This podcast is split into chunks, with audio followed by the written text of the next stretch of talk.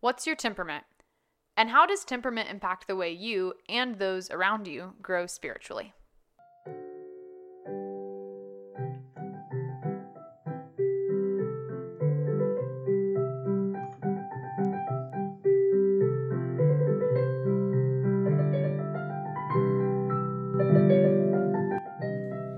Welcome to the Catholic Podcast. Host for today's episode, Joe Heschmeyer, and I'm joined by my regular co-host, Chloe Langr. Chloe, welcome to the show. Thanks, good to be here. we don't normally do it in this way, but I'm actually excited to get to kind of reverse the roles a little bit. We want to talk about temperaments in the spiritual life. And maybe the four temperaments are something you've heard of, maybe there's something you're very familiar with, maybe there's something that this is your first time hearing about them at all. And so we're in kind of a privileged position because Chloe has heard about them. but I have no idea what temperament I am or the nitty gritty of temperaments. So I've purposely kept her out of the preparation for this episode so that, like you, she can experience this live and hopefully ask the questions you're asking if you're not already familiar with this. Right. Why don't we begin? What What are you wondering right now?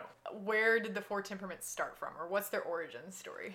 Good question. I had to look this up. Hippocrates, the guy who invented the Hippocratic Oath, mm-hmm. kind of the father of medicine, uh, he had this theory that there were, broadly speaking, four personality types, and he associated this with different, uh, what were considered humors in the body, like if you had too much blood or too much black bile or yellow bile or phlegm they're really gross. Fortunately, we now know that the medical side of that is all wrong. What he was getting right is that there are, broadly speaking, these different tendencies, and you can kind of group people. You know, if you were to chart it out on a chart as to how people react to different stimulus, you'd see clusters. You'd see basically four clusters, not necessarily evenly dispersed. Mm-hmm.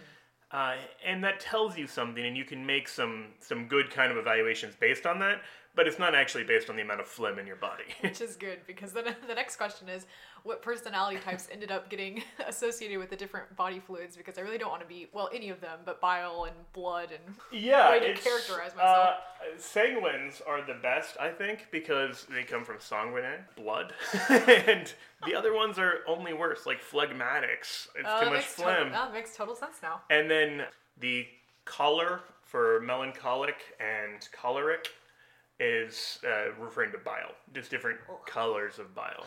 So now you know the gross medical part. so yeah, I guess one of the questions is why do we care about this? Yeah, yeah. And one of them is that people have this desire to know themselves. So if you think about like BuzzFeed, uh, it rose to prominence as a website because they would have these things like which Beauty and the Beast character yep. are you or whatever, and so they're really superficial uh, there's no science behind them at all. But people liked kind of taking these and coming to some at least superficial, greater level of knowledge about themselves. Well, if that's one end of the spectrum, the other end of the spectrum would be something like the Big Five personality profile. And this is looking at five attributes. And unlike most of the things that we're talking about, uh, the Big Five test actually has some decent empirical verification that you can actually make determinations about how well someone will do at their job based on how they line up with what's called the ocean profile. This is openness to new activities or new experience. Mm. Uh, it's conscientiousness, it's extrovertedness, um, agreeability, and negative emotion. If you can see where someone lines up based on those five traits, you can have a pretty good idea of how they're going to do in a particular setting. I think the danger with that is that personality types can often be misconstrued as a box or an excuse. I am so glad you said that. that was one of the things I, I, wanted to make sure we talked about. What we're talking about in today's episode, we want to distinguish between two things uh, predictive and diagnostic. Yep. This is diagnostic. This is telling you a little bit more about yourself and about your tendencies. It's no guarantee that you're going to do X, Y, or Z with that tendency. Just says you have more of a proclivity to this than a, a different person does. You have less of a proclivity to this. Mm-hmm. Um, but this is a starting point and it should be something that you respond to rather than kind of give in to. Yeah. Or, for instance, like if you're more prone to a certain vice because of your personality type, that shouldn't be, well, I'm naturally prone to this vice, so I'm just going to constantly bring this to confession and not try to get better. Right. You don't want kind of a boys will be boys mentality Exactly. to the personality types. You know, phlegmatics will be phlegmatics. No. no. Turns out. You're called to be a saint, but the road you take to sainthood starts from, in a real way, your natural disposition or your temperament. It can be hard uh, sometimes to tell your temperament because life gets in the way. Uh, your temperament is your natural disposition towards a certain thing. And there are all sorts of things that can cloud and interfere with that. Uh, some of them good and some of them bad. Uh, so, Father Conrad Hock has a really good book on the temperaments, The Four Temperaments in the Spiritual Life. Uh, and in it, he lays out five reasons you may have trouble identifying what your temperament is. Number one, a person who's habitually given to sin. So maybe you don't naturally have a disposition to lying, but because of your, you know, severe drug addiction, you've gotten so used to lying. You know, it's like sin compounds upon sin, and so you can easily start having vices that you aren't even naturally drawn to. Uh, because that's just the direction you've chosen to go in your life. Conversely, the second category is a person who's progressed very far on the path of perfection. You become aware of the areas in your life that are struggles, and you've excelled so much that they're barely even visible struggles anymore. It doesn't look like you have a, a strong tendency to anger, for example, because you've grown so much in patience and, and in virtue that you'd have to think back 20 years to really remember how angry you used to be. Which isn't a bad problem to have. Not a bad problem at all. Problem number two over problem number one. Yeah, and actually, while we're on that point, if there's one person, you know, it's fun to kind of categorize different characters and everything by the temperaments, and there's what's called the four temperament ensemble. So frequently, uh, the Teenage Mutant Ninja Turtles, which you're probably too young to remember, uh, all of these kind of four character shows regularly they'll each fall into one of the four temperaments because it allows the writers to have more of a range of showing you know different emotions and expressions and people respond differently and there's good drama rather than having four basically identical people there's one person in writing who it's basically impossible to assign a temperament to and that's jesus christ he has all of the strengths of all four temperaments and none of the weaknesses. Now, you might be thinking, like, well, of course, he's perfect. it's actually really remarkable because you think even if the writers were just trying to invent a perfect person, Yeah. The fact that they invent someone who is perfect, not just in whatever their own temperament is, but in all of the temperaments they don't have and all the weaknesses that they don't have, is actually quite remarkable. Yeah.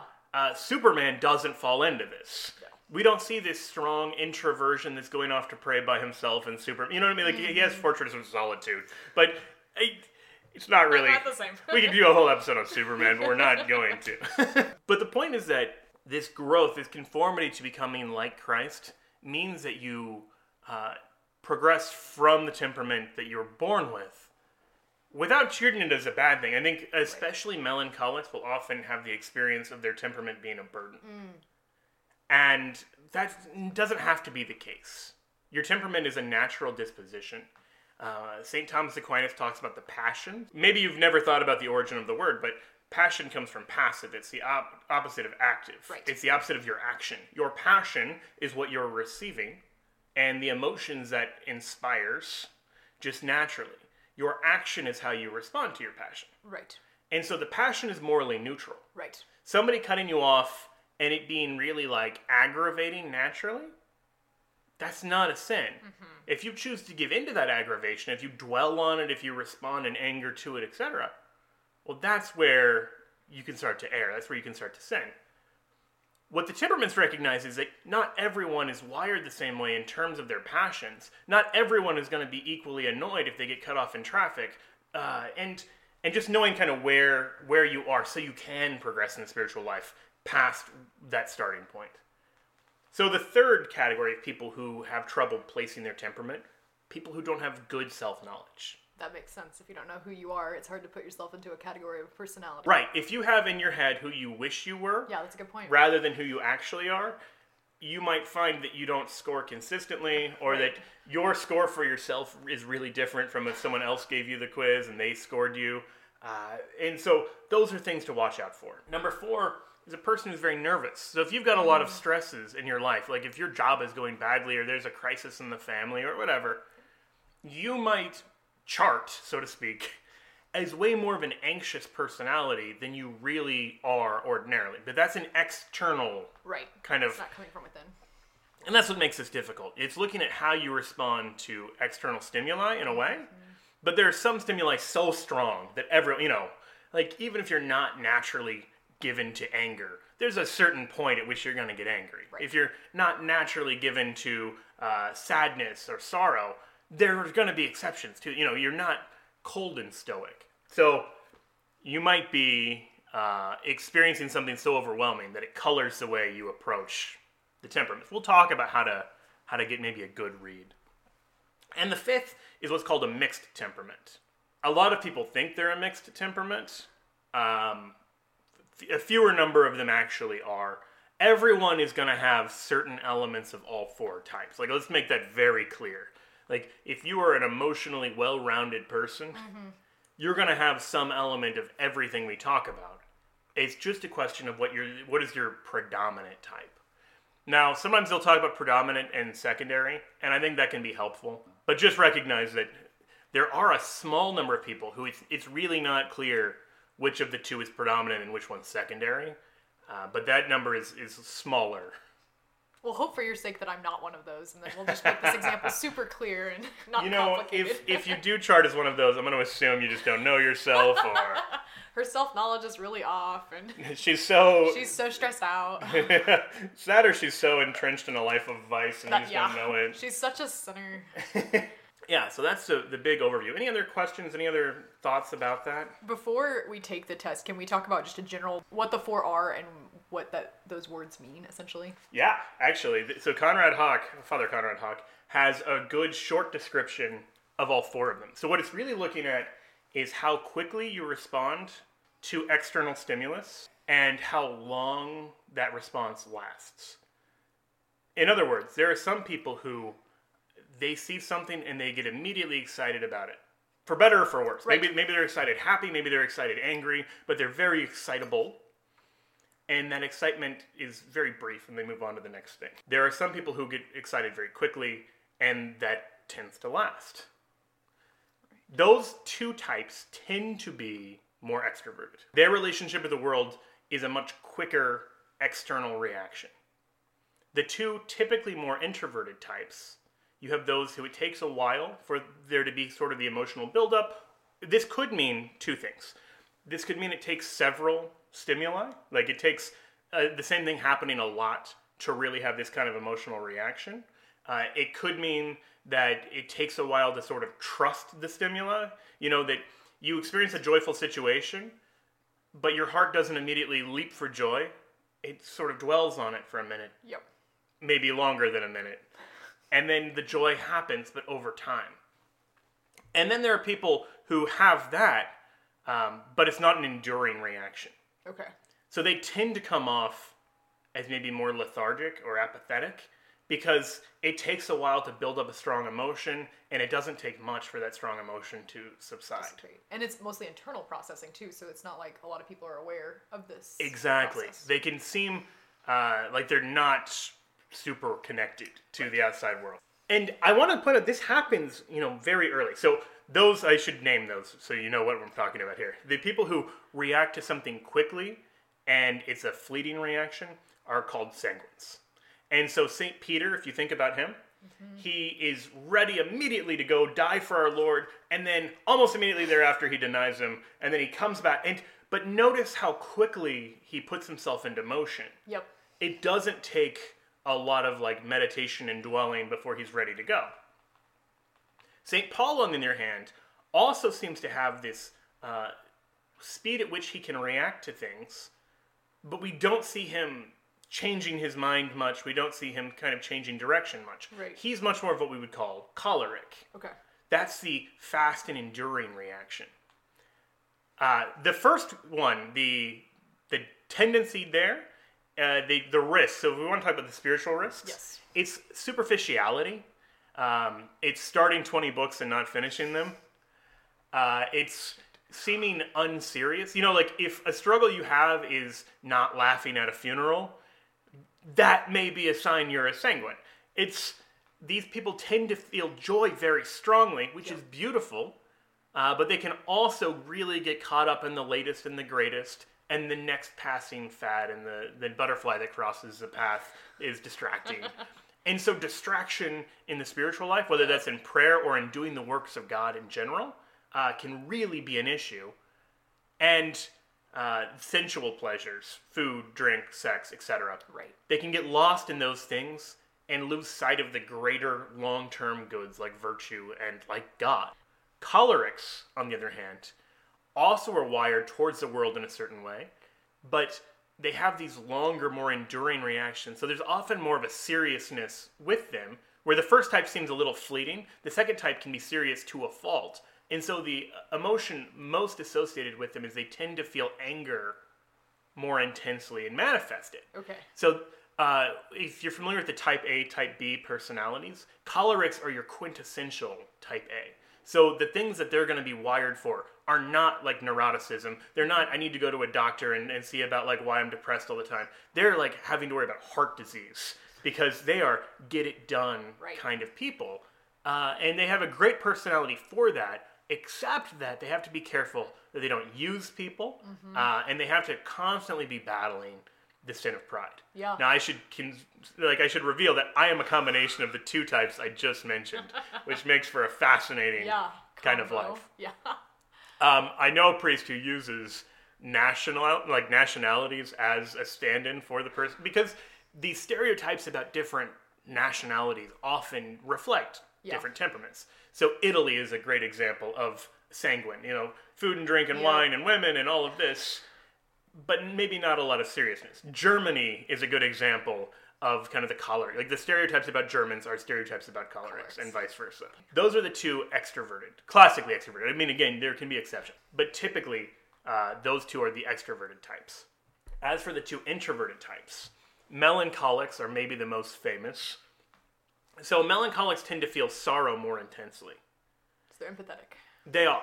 They receive uh, external kind of stimuli only gradually. There's not this instantaneous reaction, but the reactions that they have tend to be really enduring. So much so, uh, Father Hock compares them to a fence post.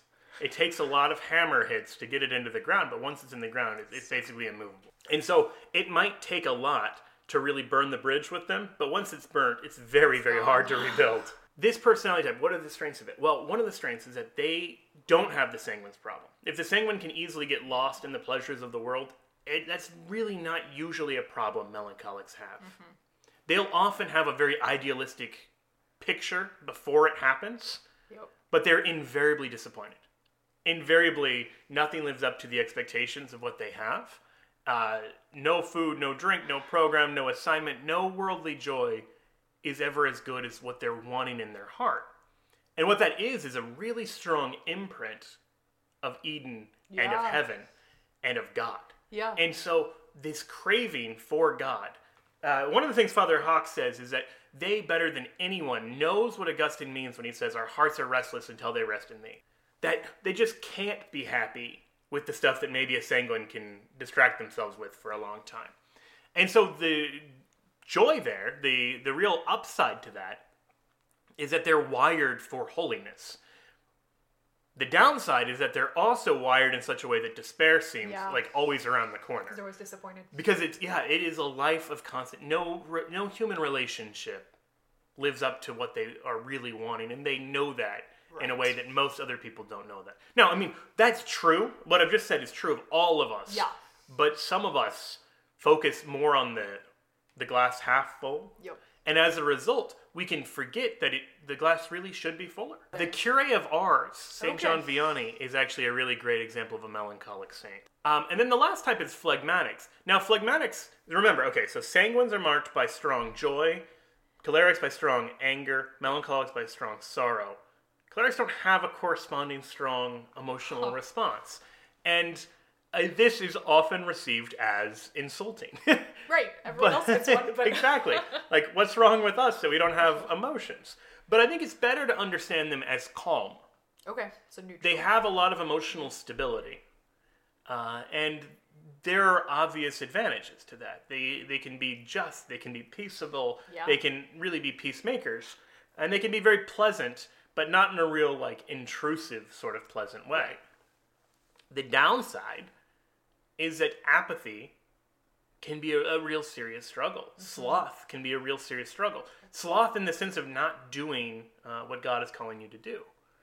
So that's maybe a broad view. Okay. Most people probably, having heard what I just said, if they've got good self knowledge, They know where they're at. they can know where they're at, right?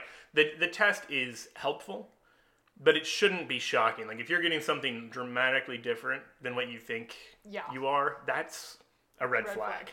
Uh, now, related to this, I want to also add one thing, which is that the temperaments manifest themselves very, very early on. Anyone who's ever met like babies and toddlers will see they have different personalities. I got to experience this in kind of a fun way uh, with my little niece and nephew. I actually have like 11 or 12 now. I've lost track. uh, hopefully, my siblings don't listen to this and realize I could have done the counting before I got here. I'm regretting this already.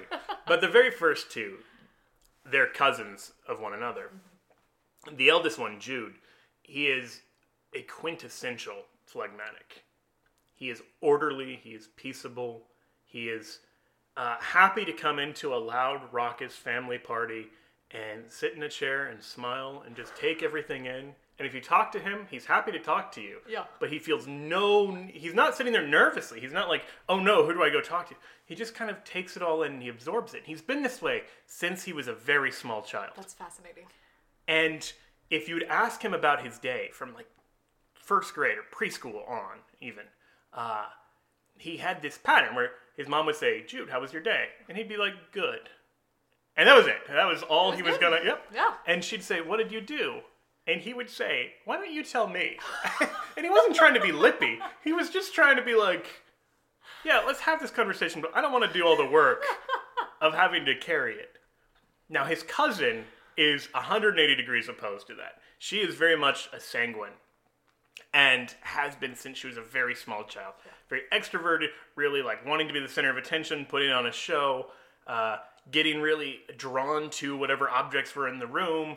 And if you asked her about her day, she'd say, I did 24 things today. And she wouldn't have 24 things. She would just be, it's like a bid in spades. Like she's just saying, okay, you have to listen to me until I come up with 24 things that I did. and so it'd be a combination of real things and like probably fictional things. That, Just like, to get to that 24 right, right. and so it's just interesting seeing how different, you know, the two of them were. Yeah. Um, at her, I think, second birthday party. He's three, she's two. And uh, they have cupcakes for them with, you know, they sing happy birthday and she's excited and she starts clapping her hands together, sending cupcake flying everywhere. Meanwhile, Jude is eating his cupcake, I kid you not, with a fork and knife at three. and when he sees her do this, he looks up and just is aghast. What are you doing? Right. and I know it's not just like parenting because Jude's younger siblings are not like this. That's like fascinating. they have their own strong personality types. His younger brother, my godson Dominic, is the most choleric little kid I've ever met in my life. He uh, threatened his dad when he, we was so okay. I need to back that up. He's like four at the time. His dad, my brother-in-law, tells my sister a story uh, about a baseball player who got injured, and she said, "Oh, that makes me want to cry."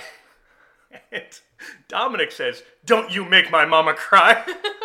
and is like just ready to go charging towards his own father, who is way bigger than him, who he would not. But, but it's that that's very much a choleric reaction. Yep. And so those uh, hopefully that illustrates it a little bit. Melancholics, I think it's we don't actually have a strong melancholic in the family as far as I can tell. Um, but that's I think a clear enough Yeah. personality type. So it, it really does manifest itself very early. Now, like I said, this is a disposition. So as you're answering these, you want to think what your natural disposition is. That can be tricky based on life circumstances. Um, sometimes it's helpful to look at how you were as a kid, But that only really works if you had a, a childhood in which you were free to be how you naturally are. Yeah, good point. If you have really overbearing parents who demand you conform to, a, like, if they're constantly telling you to smile or constantly telling you to calm down or something like this, maybe you learned from a young age to act differently than your natural temperament. But knowing what that natural hardwiring is uh, lets you respond to it again. that makes sense. So, uh, with all of that in mind, do you think you got a, a good enough? You want to make a prediction as to what your uh, results are going to be? I think I'm gonna be melancholic. I think you might be right. I think I am. Also, before we start, does this line up well with like other personality? Like, I'm a big Myers Briggs fan. Ah, I'm very glad you asked that. So, Myers Briggs, for those who aren't familiar, uh, if you hear people say they're like ENTP, that's what I am. What, what are your own name? INFJ. INFJ. Oh, that's great. You're almost definitely going to be a melancholic. Uh, you're probably going to be a combination between melancholic and phlegmatic, which is my opposite. So, for those who don't know what those letters mean, we're looking at four things. The first trait is introversion and extroversion. I'm an E, which means I'm extroverted. Definitely introverted. Introversion and extroversion doesn't mean you hate people. Right. Um, one of the ways people talk about it is how you get your energy, which is pretty good, but it, it really is about your orientation towards the world. Whether you're spending more time kind of internally responding to these things or whether you sort of work through things externally. We have, I think, stereotypes of introverts and extroverts that are too extreme, but introversion and extroversion is very much associated with the four temperaments. Uh, the second thing it's looking at on the Myers Briggs is N versus S. That's intuition versus sensation. So, sensation, you're looking at everything you're receiving through your senses. Intuition, you're getting more of a read, and it may not be something reducible to or explainable in kind of the visible data. Um, and so, people who are intuitive tend to be more theoretical, whereas people who are sensitive tend to be more practical.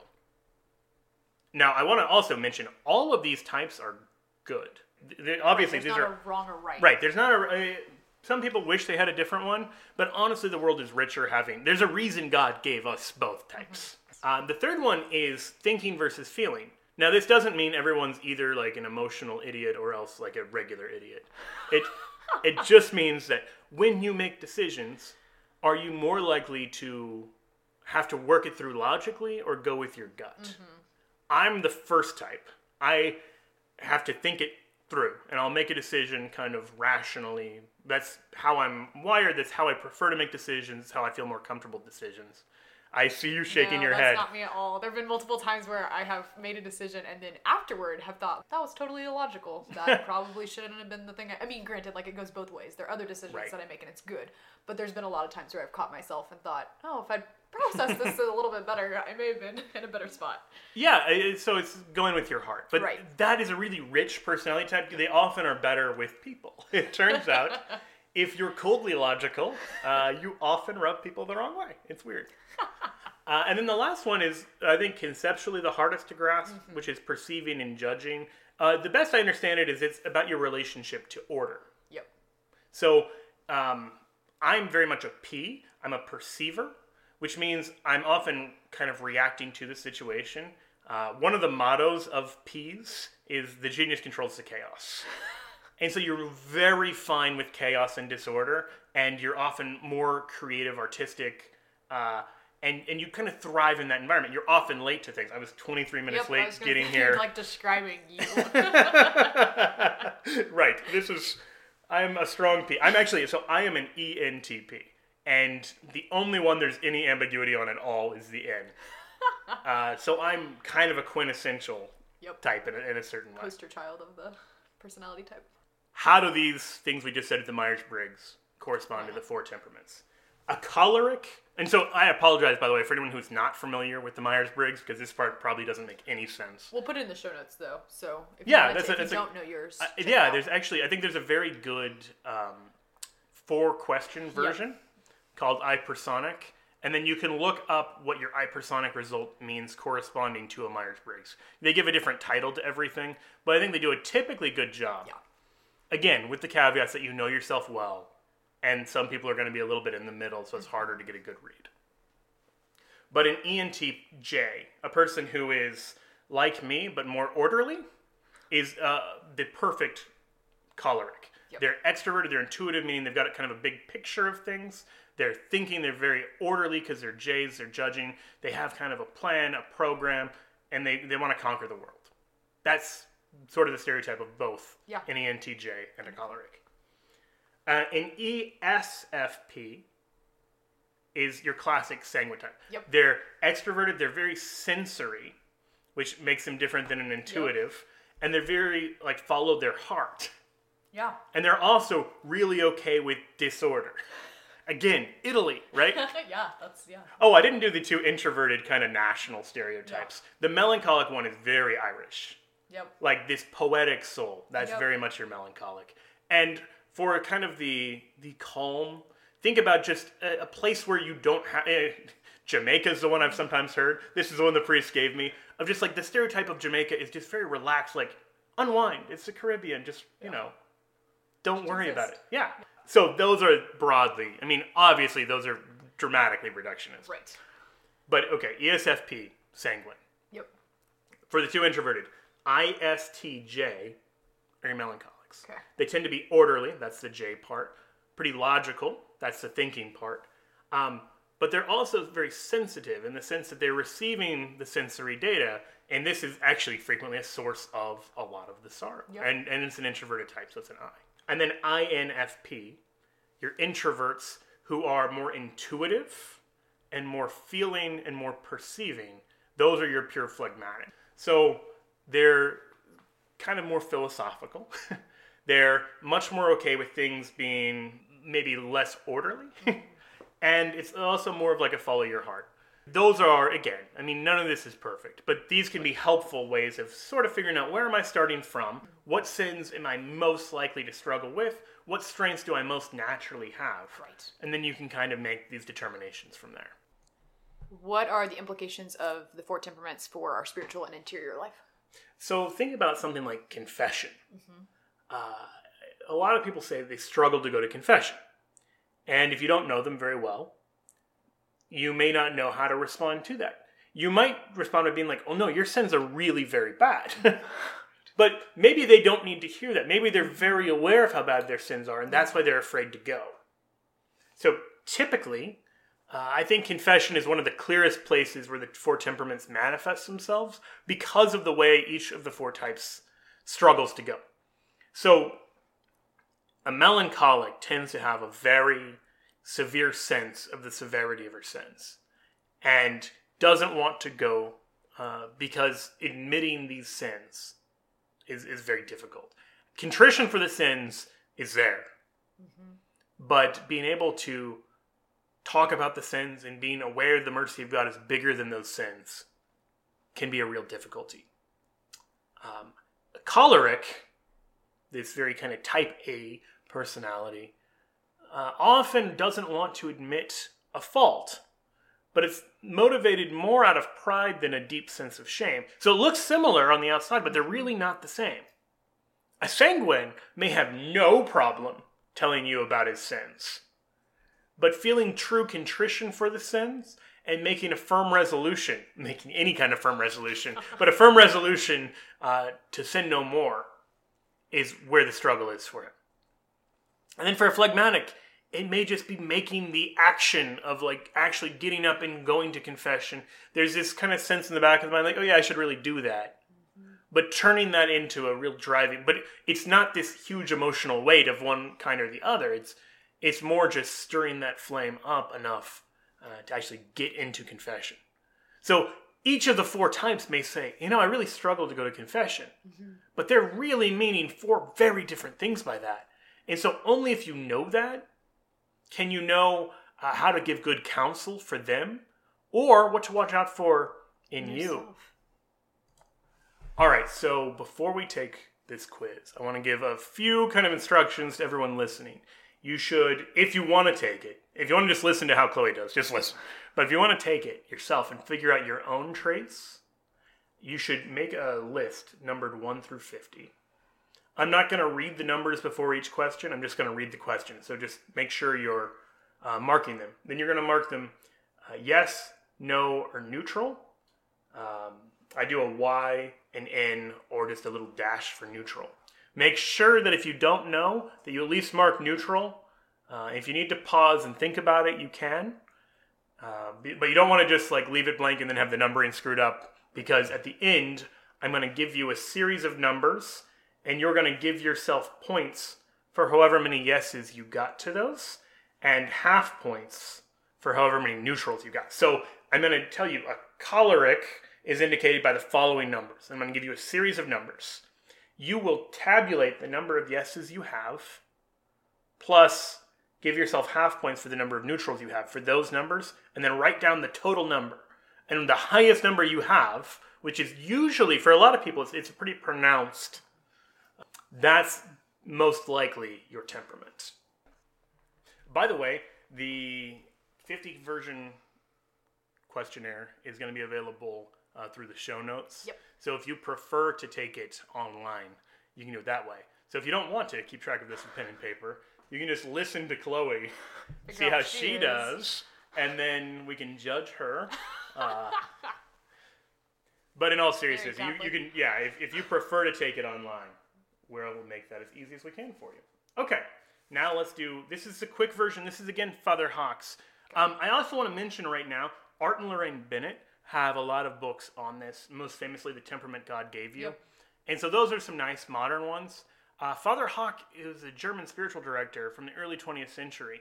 Fantastic. But I, I want to warn anyone who gets his book. It's available for free online. I think we could actually put it in the Yeah, show notes. yeah. Um, he is very much looking at what your faults are so you can correct them. Ooh. So if you're looking for like an affirmation of who you are and your personality type, he gives just enough sugar to let the medicine go down, and it's a lot of medicine. uh, so for all four personality types, he's like this. He he's sort of like, here's what's wrong with you. uh, just know that going Yep, in, yep. Because otherwise you can get a little uh, down. I think about your the results. Especially if you're one personality type. Right, especially if you are a melancholic. All right, so he gives this as kind of the quick version of the test. Uh, number one, do I react immediately and vehemently, or slowly and superficially, to a strong impression made upon me? I probably lean with slowly and superficially. Okay, great. Uh, second, am I inclined to act at once, or to remain calm and to wait? Probably calm and wait. All right. And number three, does the excitement last for a long time, or only for a short while? For a long time. Okay, that is a melancholy. Okay, well. Yeah. You are My calm was but have these enduring kind of reactions. So here's what he says The sanguine temperament is marked by quick but shallow superficial excitability, the choleric by quick but strong and lasting, the melancholic temperament by slow but deep, and the phlegmatic by shallow by slow but shallow excitability. And so, yeah, you answer, you know, the slow enduring reaction is a melancholic. okay, that lines up with, yeah, what I was thinking, so that makes sense. He also says it's a fundamental disposition of the soul which manifests itself uh, whenever an impression is made upon the mind. But so this is again, it's morally neutral. It's just saying how are you likely Right. um, to react. All right, and so you know we mentioned the Curé of Ars as a good melancholic saint. Uh, the other three temperaments. So Saint Ignatius of Loyola was a, very much a choleric by disposition. That wasn't obvious by later in his life because he'd grown so much in virtue. But he starts off as like this adventure-seeking soldier who is, you know, he he has a conversion because he's in the hospital because he got hit by a cannon. I mean, that's an awesome kind of like. This is the most choleric you can kind of get. Uh, St. Francis de Sales, when he was a young man, was very sanguine. Um, de Sales, we know a little more about because he wrote on the temperaments a lot. He was very interested in this. Uh, St. John Vianney, very much kind of a melancholic. And then for a phlegmatic, it's kind of a surprising one because people often kind of overlook and dislike phlegmatic as temperament. But St. Thomas Aquinas. So he was called the dumb ox Yeah. Because he kind of stayed quiet. He observed the world around him, and he wasn't an idiot. He wasn't prone to these really like bubbly or extroverted or like explosive reactions. He just took everything in, he processed it, and the results we have are incredible. Yeah. We're talking about the Summa. So hopefully, again, uh, listeners are realizing like all four of these are good. We want a world. Right. There's saints in all four categories. Yeah, and we want different kinds of saints. We've talked about this in the past that sanctity is a love affair with the infinite God, Mm-hmm. and that's never reducible to these kind of cookie cutter saints. So no two saints look that much alike. Mm-hmm. Like when you compare Saint Jerome, Saint Joan of Arc, Saint Therese, like these people look very different from one another. So let's do the long Right. version of the quiz here. For this, you're gonna say yes or no. Uh, if you're neutral, just say neutral, and we'll skip it, and we won't we won't give you any points for it one way or the other. All right. So there's 50 questions. Are you quickly excited at offenses and feel inclined to retaliate and oppose an insult immediately? No. Do you look at life always from the serious side? Neutral. Okay. Do you easily lose confidence in your fellow men? Yes. Ouch. I'm just kidding. I'm so. I need to stop giving feedback. exactly. uh, are you greatly inclined to flatter those whom you love? yes. Are you won by quiet explanation of reasons and motives, but embittered and driven to strong resistance by harsh commands? In other words, if someone tells you to do something without giving you any clarification as to why, you'll just be like, "No, I'm not going to do it," or you'll, you'll at least have to fight that really strong, like, "I just refuse to do it unless I know why." Yes. Uh, do you love company and amusements? No. Does your thinking easily turn into reflection, which may stir you up profoundly, yet not let your excitement be noted outwardly? Now I'm gonna have to go with neutral then. Okay. Are you vehemently provoked by disorder or injustice? Yes. Do you have and show very little interest in what goes on about you? No. Do you find it hard to trust people? And are you always afraid that others have a grudge against you? Yes. Do you dislike prolonged reflection and are easily distracted? No. Do you usually not feel an offense at the moment, but feel it so much more keenly a few hours later or even the next day? Yep. That, by the way, if I may, eh, is one of the best marks of the difference between the introverted and extroverted type. Is it very hard for you to deny yourself some favorite food? No. Do you easily get angered by an offense, but soon are pleasant again? No. Are you a person of enthusiasm, i.e., are you not satisfied with the ordinary, but aspire after great and lofty things, temporal or spiritual? Yes. Are you unwilling to admit a weakness or a defeat, and consequently try to deceive others even by outright lies? I feel like I need to go to confession based on the answer for this one. I'll go ahead and mark it. You don't have to say it out loud. Do you love silence and solitude and seclusion from the crowds? yes. Do you easily become jealous, envious, and uncharitable? Yes. Do you f- feel happy when in a position to command? Neutral. And do you spend much time deliberating, yet reach decisions only with difficulty? No. Do you like to be flattered? Yes. Do you easily complain of insignificant ailment and constantly fear grave sickness? no. Are you very much inclined to ease, to eating and drinking? No. Do you feel discouraged by difficulties in your undertakings? Yes. Do you find it difficult to form new acquaintances, to speak among strangers, to find the right words to express your sentiments? Yes. Do you pay keen attention to your appearance and that of others, to a beautiful face, to fine and modern clothes? Yes. Do you persevere under great difficulties until you reach your goal? Yes. Do you become suspicious and reticent by a rude word or an unfriendly look? Yes. Is it very hard to guard your eyes, ears, tongue, and keep silent? Mm, no. Are you loath to appear in public and to be praised? Yes. Do you allow others to be preferred to you, but at the same time feel elated because you are being ignored? Yes, only because I pray the litany of humility too much. uh, do you dislike, even hate, caresses and sentimentality? no. Can you be heartless, even cruel, in regards to the suffering of others? Even trample cold bloodedly upon the welfare of others, if you cannot otherwise reach your goal? No. Do you have little inclination to work, preferring repose and leisure? No.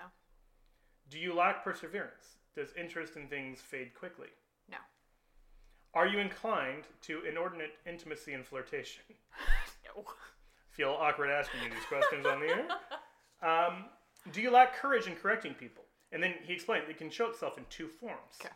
Either A, you go about it so carefully and tenderly that it can hardly be called a correction, or B, you shout your correction excitedly and angrily. I'm super guilty at one, so yes. All right. Do you see everything, hear, and talk about everything? Ah, neutral. Okay. Do you love light work, which attracts attention, where there is no need of deep thinking or great effort? No. Do you consider yourself as somebody, as a capital S somebody, as extraordinary, as always right, and not needing the help of others? No. Do you belittle, or, by remarks and unfair means, even persecute those who dare oppose you? No. Can you quickly pass from tears to, into laughter, and vice versa? No. Are you easily captivated by every new idea or mood? Nope. Do you love variety in everything? Um, yeah. Do you remain composed, even thoughtful, deliberate, with a sober and practical judgment in the face of suffering, failure, and offenses? Neutral. Do you like to poke fun at others, tease them, and play tricks on them? Oh no. because I'm not clever enough to come up with good ideas. Does a strong aversion easily take root in your heart against persons from whom you've suffered or in whom you find fault? Sometimes so strong you do not want to speak to them or cannot stand the sight of them without new excitement. Yes. Okay. Do you get vehemently excited by contradiction, resistance, and personal offenses? And do you show this excitement in harsh words which may be and sound like being polite, yet hurt to the core? Mm, sometimes neutral. Okay. Situational. Now, for the last two, uh, the question's a little different. Rather than saying yes, no, you've got A, B, C, D choices. Okay. So these are going to be about your bad dispositions and about your good dispositions. Okay. So, which of these bad dispositions are yours? You can choose one or two of the following four A. Obstinacy, anger, and pride. B. Sloth and lack of energy. C. Lack of courage and dread of suffering. D. Talkativeness and inconsistency. A. Very strongly. It's like an examination of conscience. Yeah, this is, I- it's, it's, it mm-hmm. is a very. I mean, this is the spiritual director giving it. yeah. Now, finally, which of these good traits comes naturally to you? A, and again, you can choose one or two. Okay. A, good nature, repose of mind. B, sympathy for others, love for solitude and prayer. C, strong will, energy, fearlessness, and ambition. D, cheerfulness, facility to get along well with difficult people. B and D. Okay, great. All right, so now we want to total up the results. I'm going to read for everyone listening who was taking notes how to do this. Uh, then we'll total up Chloe's and I'll tell you the results. Give one point for the choleric temperament for yeses for the following numbers 1, 5, 8, 15, 16, 19, 27, 32, 33, 40, 41, 47, 48. And then an A for number 49 and a C for number 50. Those that's your choleric, write that number down. Your sanguine number, you're going to total up 4, 6, 11, 13, 14, 20, 21, 24, 26, 29, 34, 35, 36, 38, 39, 42, 43, 44, 46, and then a D for 49 and a D for 50. By the way, for neutrals, you should give yourself a half point. Okay.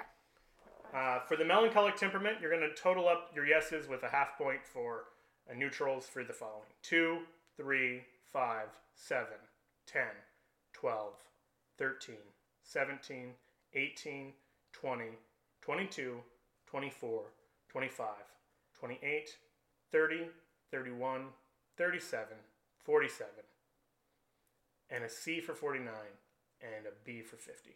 And then finally for the phlegmatic, uh, yes is for 9, 23, 34, 35, 45, a B for 49, and an A for 50. If you're phlegmatic, you probably have low scores than the other ones. You may have noticed there are a lot fewer phlegmatic ones, but if you find you didn't say yes to very many of them, that of itself, like if your overall yeses, you don't have many of them, It's a stronger sign you're a phlegmatic. So now let's total up Chloe's, and I'll tell you the results.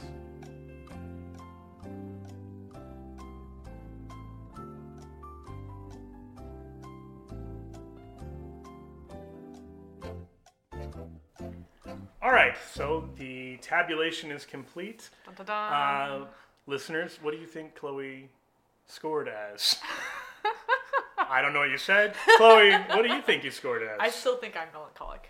Yes, I gotta say, I was wrong um, about your sec. What do you think was your secondary? I'm gonna say sanguine, and that may be wrong, but that's the I had guessed your secondary would be phlegmatic, so we were we were absolutely right that you were melancholic. right. You got 15 points for melancholic. Okay. The next closest was actually choleric, where you got eight. So Huh. you're you're not like you're not a mixed type at all. Okay. Uh, Yeah, when you're like basically twice as much Right. That is anything else, that's a very strong sign. You got only six and a half for sanguine. You got half a point for phlegmatic. wow. So as an point. introvert, you're a very particular type of introvert. yep. Uh, so I think that's I don't know interesting. Hopefully uh, you were able to follow along at home, and if not, we just encourage you to to listen to it online. Yep. Or you know take the quiz online. What was your reaction to it? I think a couple things. I've taken multiple personality tests multiple times, and like I mentioned, I'm a big fan of the Myers Briggs. And every time that I have been told to retake the Myers Briggs, it's during moments of desolation or consolation, and I've gotten completely different results than I know my core one usually is. And so the external processing or like things happening outside and coming in and influencing you definitely plays a role. While we were tabulating this up during the Jeopardy music, uh, you were talking about how like when you're hearing about being angry, you're imagining Right. the angriest you've ever been. Right. So you're probably scoring even higher, uh, sanguine and choleric than you actually are, Mm-hmm. just because you're able to think of okay, well, one time. Right, and those are the memories that imprint themselves, right? It's like That's the, a good- the very incredible, good point, yeah. And so yeah. it's hard to remember the times that I've responded calmly because even if that's my natural tendency, I may not be as aware of it too. I hope this is something that's beneficial for you. So over the next four weeks, we're going to unpack each of these four temperaments to give you a sense for who they are, what they're like. Now, you should listen to these if you are this temperament, or if you're married to someone with this temperament, or if you have kids with someone with this temperament, Mm-hmm. or if you have coworkers. In other words, Regardless, even if you are not a melancholic, or you're not a sanguine, or you're not a choleric, or you're not a phlegmatic, you know people who are, right, and this is maybe even more important to know for the temperaments that you're not. Because on some level, you probably know how you're wired, how you would respond to things. And one of the great difficulties in the spiritual life is not just juxtaposing that onto everyone around you, expecting that they'll operate the same way you do. So I'd encourage you uh, to listen to the next four episodes as we explore those with different guests who will help us unpack uh, what those look like. But let's close now with a prayer. Glory be to the Father, and to the Son, and to the Holy Spirit. as it was in the beginning, is now, and ever shall be, world without end. Amen. In the name of the Father, and the Son, and the Holy Spirit. Amen. The Catholic Podcast is an initiative of the Holy Family School Faith Institute. To find out more or to see how you can contribute to our mission, check out www.schoolfaith.com.